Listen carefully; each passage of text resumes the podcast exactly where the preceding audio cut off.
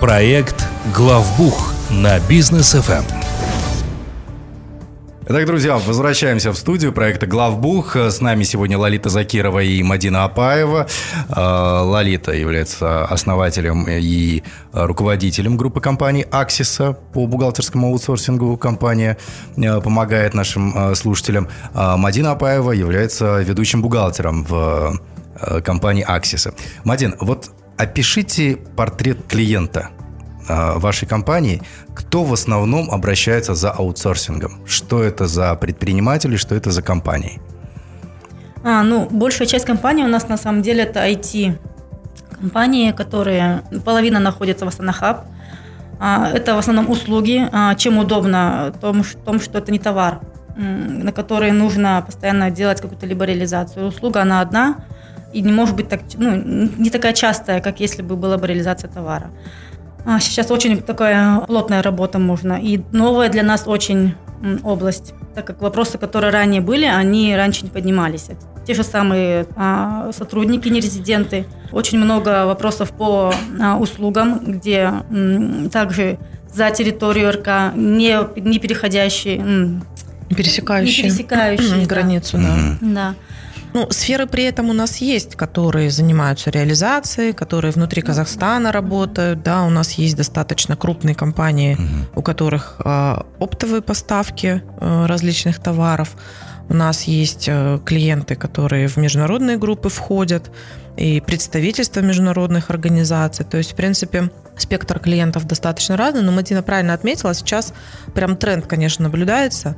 В связи со всеми событиями определенные виды бизнеса идут в Казахстан, угу. и, естественно, возникают вопросы вот этих трансграничных сделок, как с точки зрения поставки товаров, так и с точки зрения поставки услуг, причем и импорт, и экспорт, и нюансов иногда, ну, даже вот на уровне выяснения вопроса, какой, собственно, у клиента, это, угу. это тоже отдельный квест, потому что разобраться для того, чтобы вообще понять, что клиент хочет сначала, а потом уже надо думать, а возможно ли это.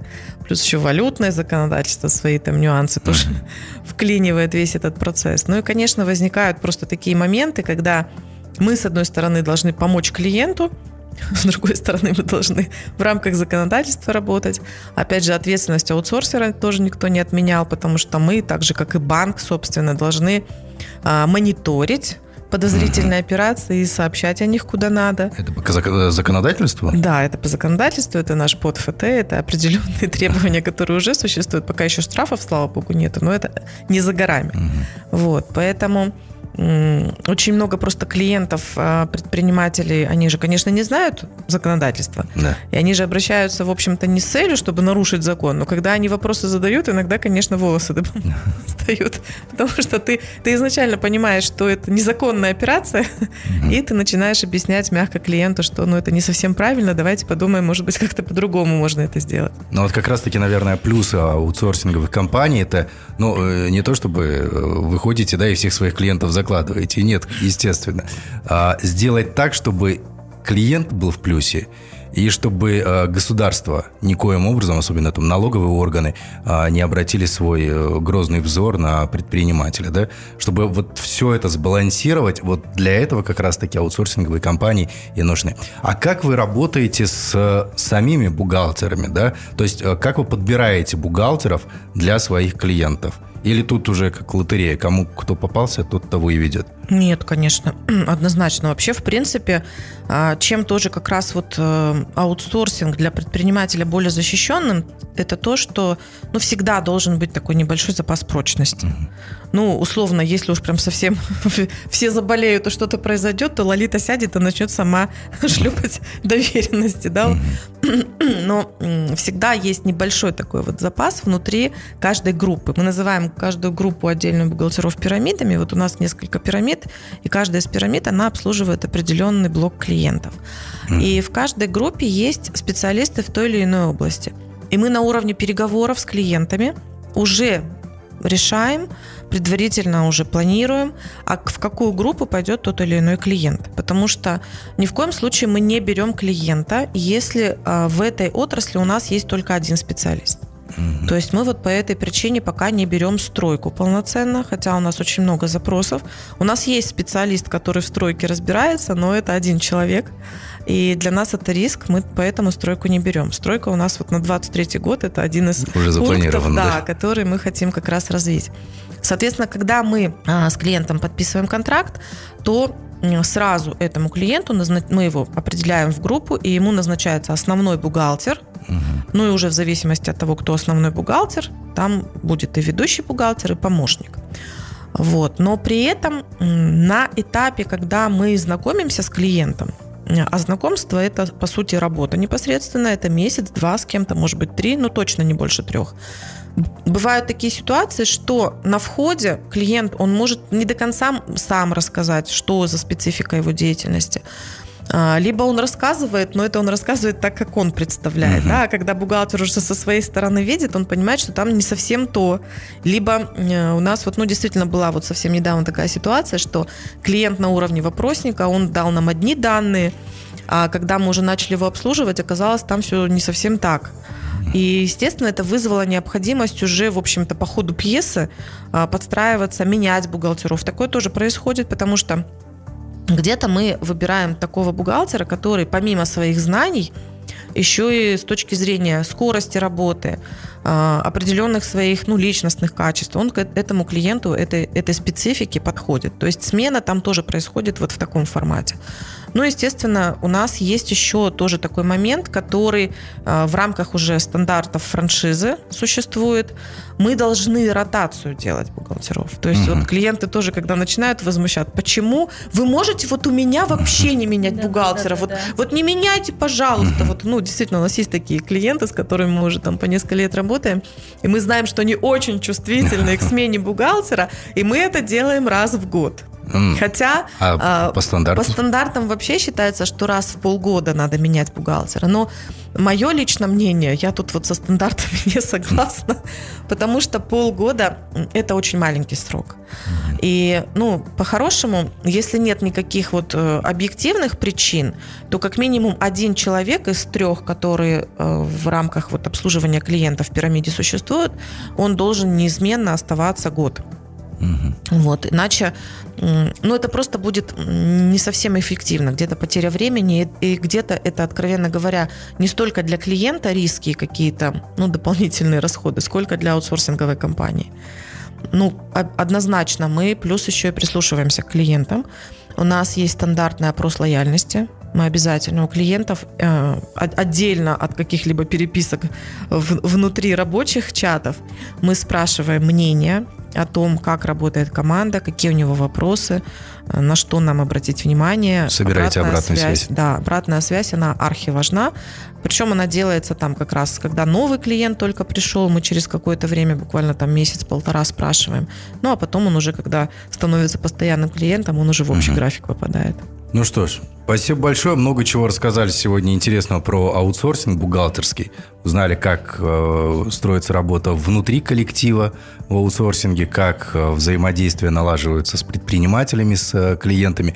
Спасибо. Э, встретимся уже на следующей неделе, Лолита. Надеюсь, Мадина с вами тоже. У нас были э, в гостях сегодня Лолита Закирова, Мадина Апаева. Это представители, руководители группы компаний «Аксиса». Хорошего вечера. Проект «Главбух» на Бизнес эф эм при поддержке компании «Аксиса». Проект «Главбух» на Бизнес эф эм. Итак, друзья, возвращаемся в студию проекта «Главбух». С нами сегодня Лолита Закирова и Мадина Апаева. Лолита является основателем и руководителем группы компаний «Аксиса» по бухгалтерскому аутсорсингу. Компания помогает нашим слушателям. Мадина Апаева является ведущим бухгалтером в компании «Аксиса». Мадин, вот опишите портрет клиента вашей компании, кто в основном обращается за аутсорсингом? Что это за предприниматели, что это за компании?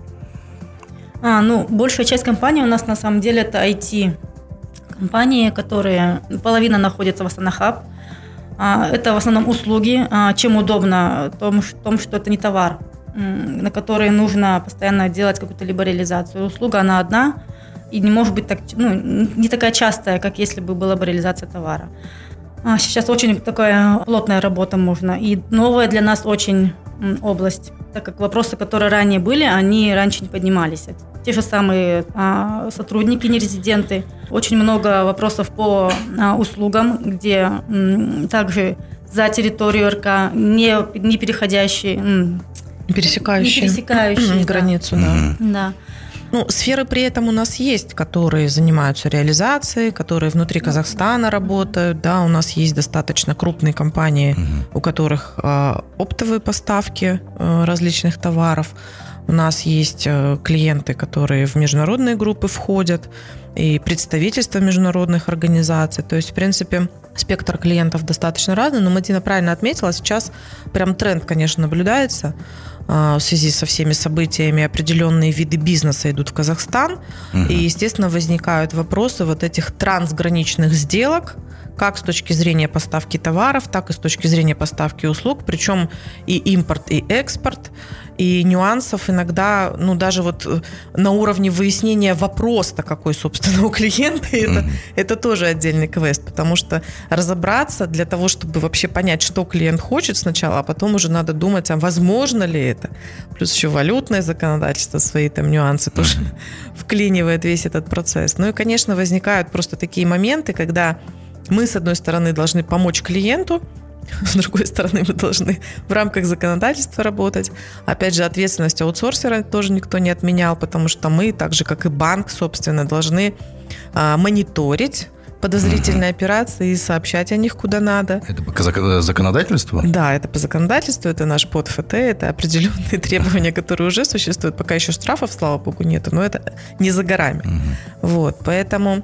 Очень много просто клиентов, предпринимателей, они же, конечно, не знают законодательства. Да. И они же обращаются, в общем-то, не с целью, чтобы нарушить закон, но когда они вопросы задают, иногда, конечно, волосы встают. Потому что ты, ты изначально понимаешь, что это незаконная операция, угу. и ты начинаешь объяснять мягко клиенту, что ну, это не совсем правильно, давайте подумаем, может быть, как-то по-другому можно это сделать. Ну вот как раз-таки, наверное, плюсы аутсорсинговых компаний, это ну, не то, чтобы вы ходите, да, и всех своих клиентов закрываете, закладываете. Нет, естественно.